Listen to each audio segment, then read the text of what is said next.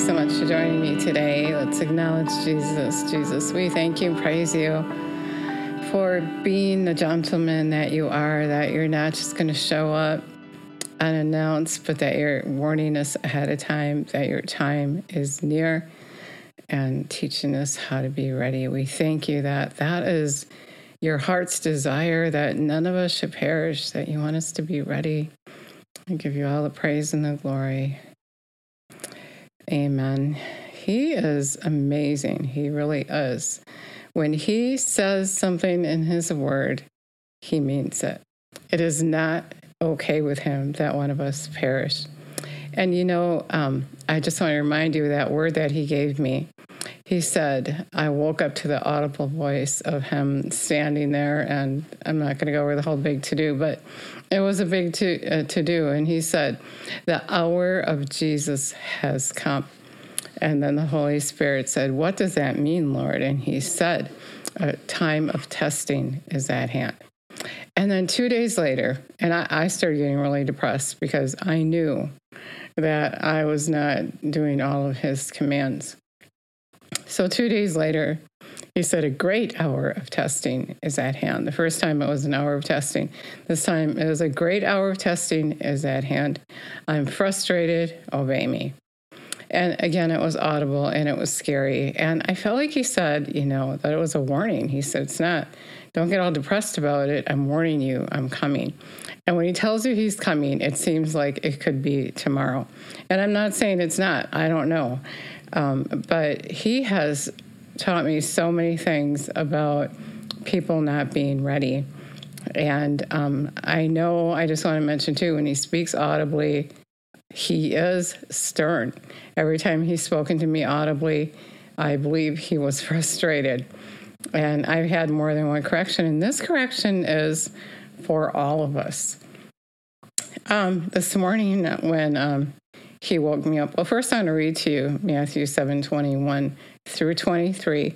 And I know that we all know it, but we have to keep looking at it because this is a warning. Not everyone who says to me, Lord, Lord, will enter into the kingdom of heaven, but he who does the will of my Father in heaven. And so you can call him Lord. That doesn't matter. That's not what's going to get you into heaven. But if you do the Father's commands. Many will say to me on that day, Lord, Lord, have we not prophesied in your name and driven out demons in your name? And did many mighty works in your name. And I'll say to him them openly and publicly, I never knew you. Depart from me, you who act wickedly, disregarding my commands. And so what he's saying is, you ignored me. When you disregard his command, he's saying, you ignored me. His his word is his command to you. The personal word he speaks to you is a command. And we are to be led by the Spirit, not the lust of our flesh. So anyway, what happened to me this morning is um, he woke me up, and he always does. We have we have a time every morning that we get together. And he was prompting me to get up, and I just laid there. I was, I was just so tired. And I just, when I do that, I can't believe, and yes, I've done it before, and um I don't really like to admit it, but part of my job is to be transparent with you. So I laid there, I didn't move, and he started talking to me about me and, and my message today. And the thing that um, we don't understand is that we disregard his command. We ignore him all the time. And I was ignoring him. And that's what he was saying to me, you're ignoring me. And he's saying that anytime we ignore him, we're ignoring him and we're disregarding his command. And then on that day, we're going to be going, Lord, and he's going to say, you ignored me. Now, you know, one time I, I ignored him well, more than once doing this, but I can repent and get it right now. And that's the thing he wants us to know. We got to repent and get it right, right now before he gets here, not making it a practice of our life to ignore him, because then he's going to say, you ignored me. You weren't listening. You didn't care, right? If we if we ignore him, we don't care. And so, um, you know, uh, later he was saying to me, after I typed this all out, he said, did you know what I wanted? why I was waking you up? He said, I wanted to tell you something. He said, besides that, I thought we had an appointed time every morning. That made me feel really bad. And, you know, the other thing that he shows me is the reason people ignore him. That prompting is because they don't really realize that God is a person. Yeah, he's God, but he's a person and he has emotions. His feelings get hurt. You know, Jesus said that if we ignore him, he's going to ignore us. If we're ashamed of him, he's going to be ashamed of us. That's exactly what he said. And we're ignoring him when we just put him off and don't do what he tells us to do. The other thing that God wanted me to talk about today is something I witness so often. You know, when when I share with people that I am getting ready for heaven and I am working to do everything he tells me to do, because if I don't, I'm disregarding his command. And do you know what people say to me? They say, yeah, but the blood. So in other words, they're saying, yeah, Jesus shed his blood so I can sin. I don't have to be perfect. And really what they're doing is taking Jesus for granted. Yes, he shed his blood for you so you don't have to sin anymore. You're set free from sin. You're, you're set free from distress. Sin causes distress. Um, you know, Romans eight, I want to read to you some of it. It says, um, Romans eight, thirteen, for if you live according to the dictates of your flesh, you will surely die. But if you, through the power of the Holy Spirit, you are habitually putting to death, making extinct and dreading the evil deeds prompted by the body, excuse me, you shall really and genuinely live forever. For all who are led by the Spirit of God are the sons of God. I think I might not have read that just right, so I'm going to read it again. Um, actually, I'm going to start in verse twelve.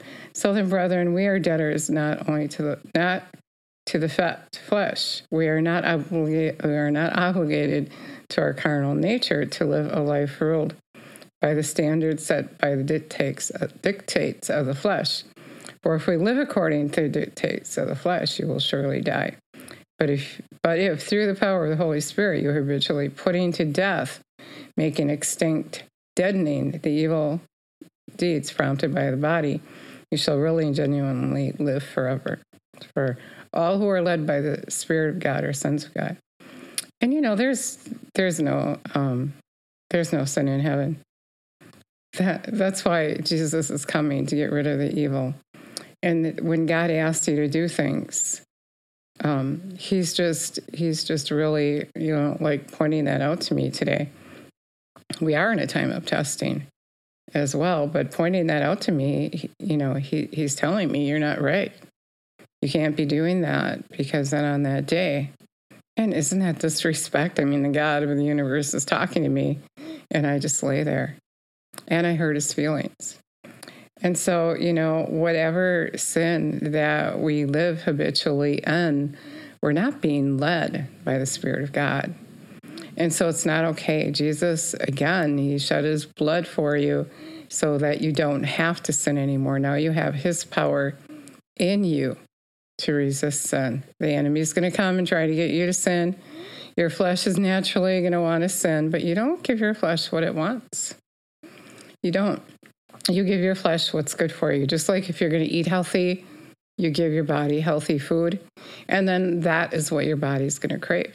If you give your body the word of God, if you give your spirit, if you put the word of God in your heart, that's what you're going to want. You're going to want more. You're going to get addicted to that. And Proverbs four twenty, I want to read to you. My son, attend to my words, consent, submit to my sayings, let them not depart from your sight. Keep them in the center of your heart, for they are life to those who find them, and health and healing to all your flesh.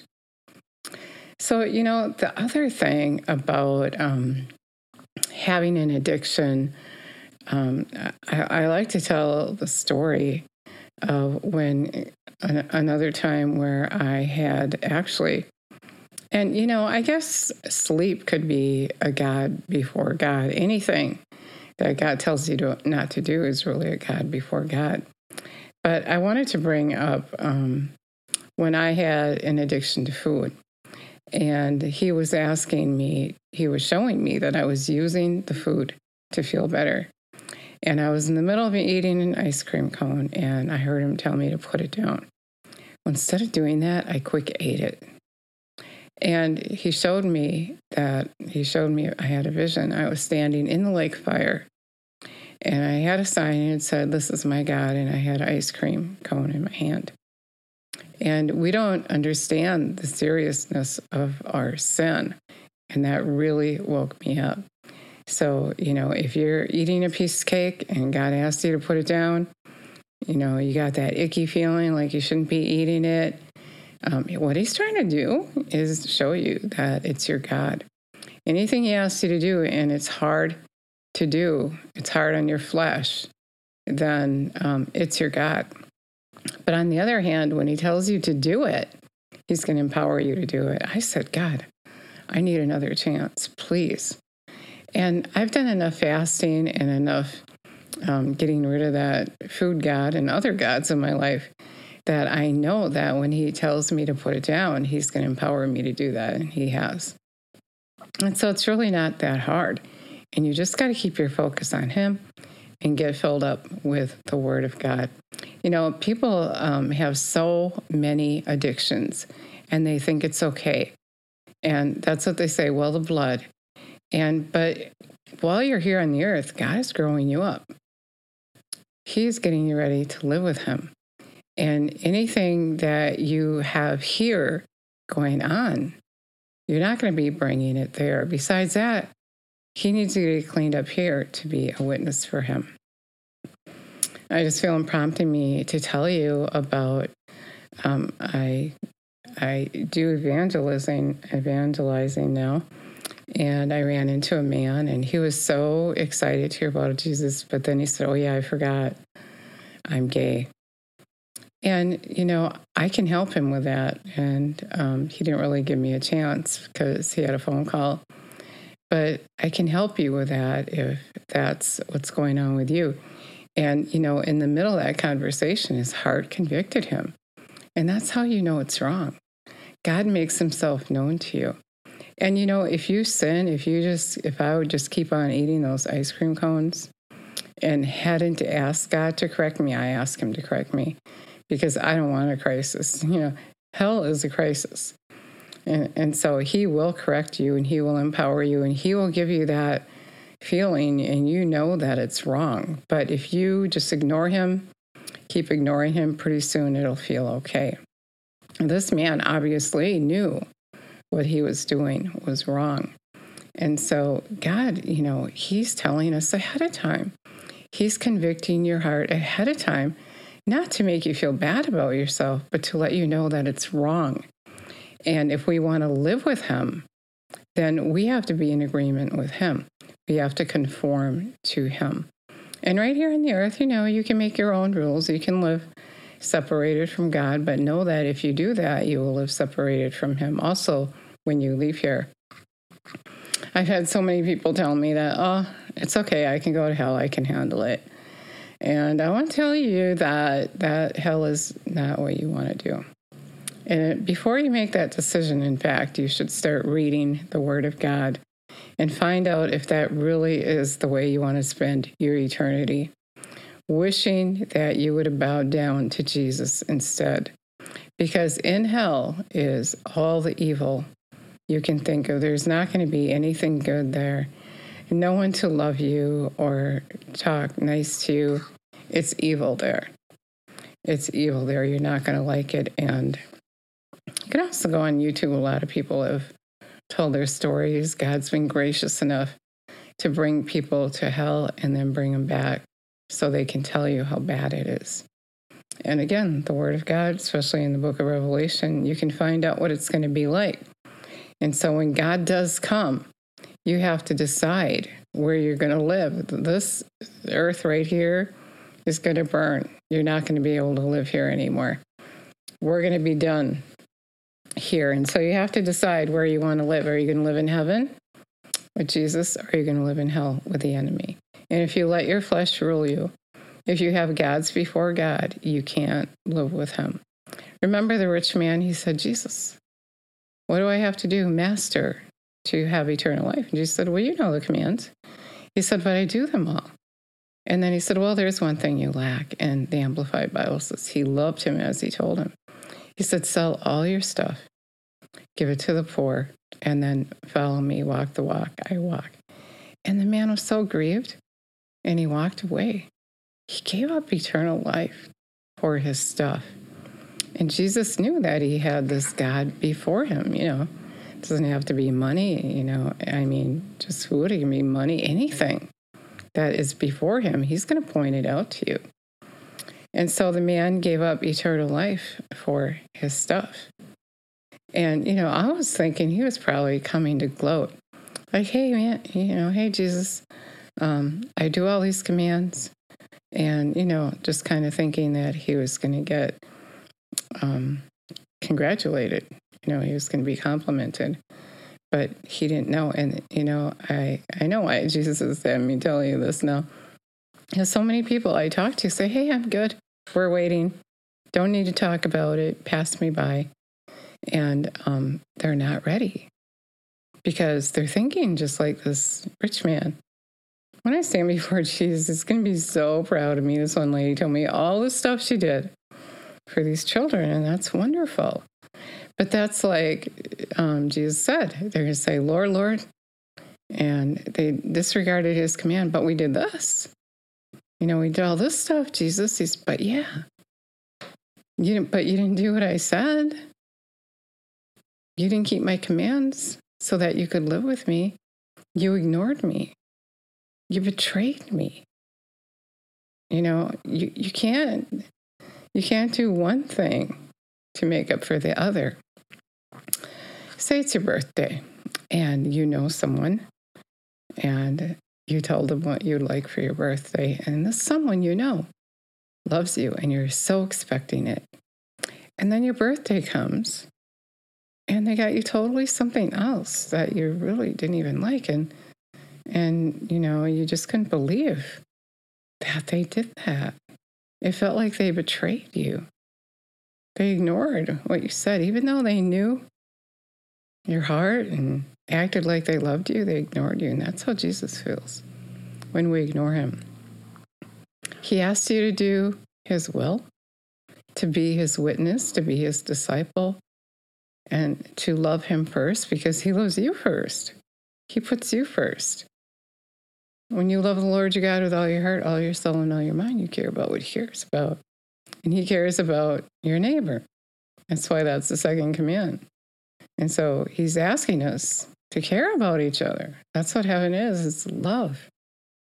But if we just ignore him like I did this morning, we're not loving him. And yes, I've repented and I feel really bad. He wanted to tell me something. You know, he gets you up because he wants to hang out. He wants to hang out with you. And so, yeah, I felt bad and I'm going to get it right. Tomorrow morning, I'm going to get to bed earlier. It wasn't my fault. So I hope that I ministered to you today. I hope that you, you understand this, that, you know, he's a person, he has emotions. He's very sensitive, obviously.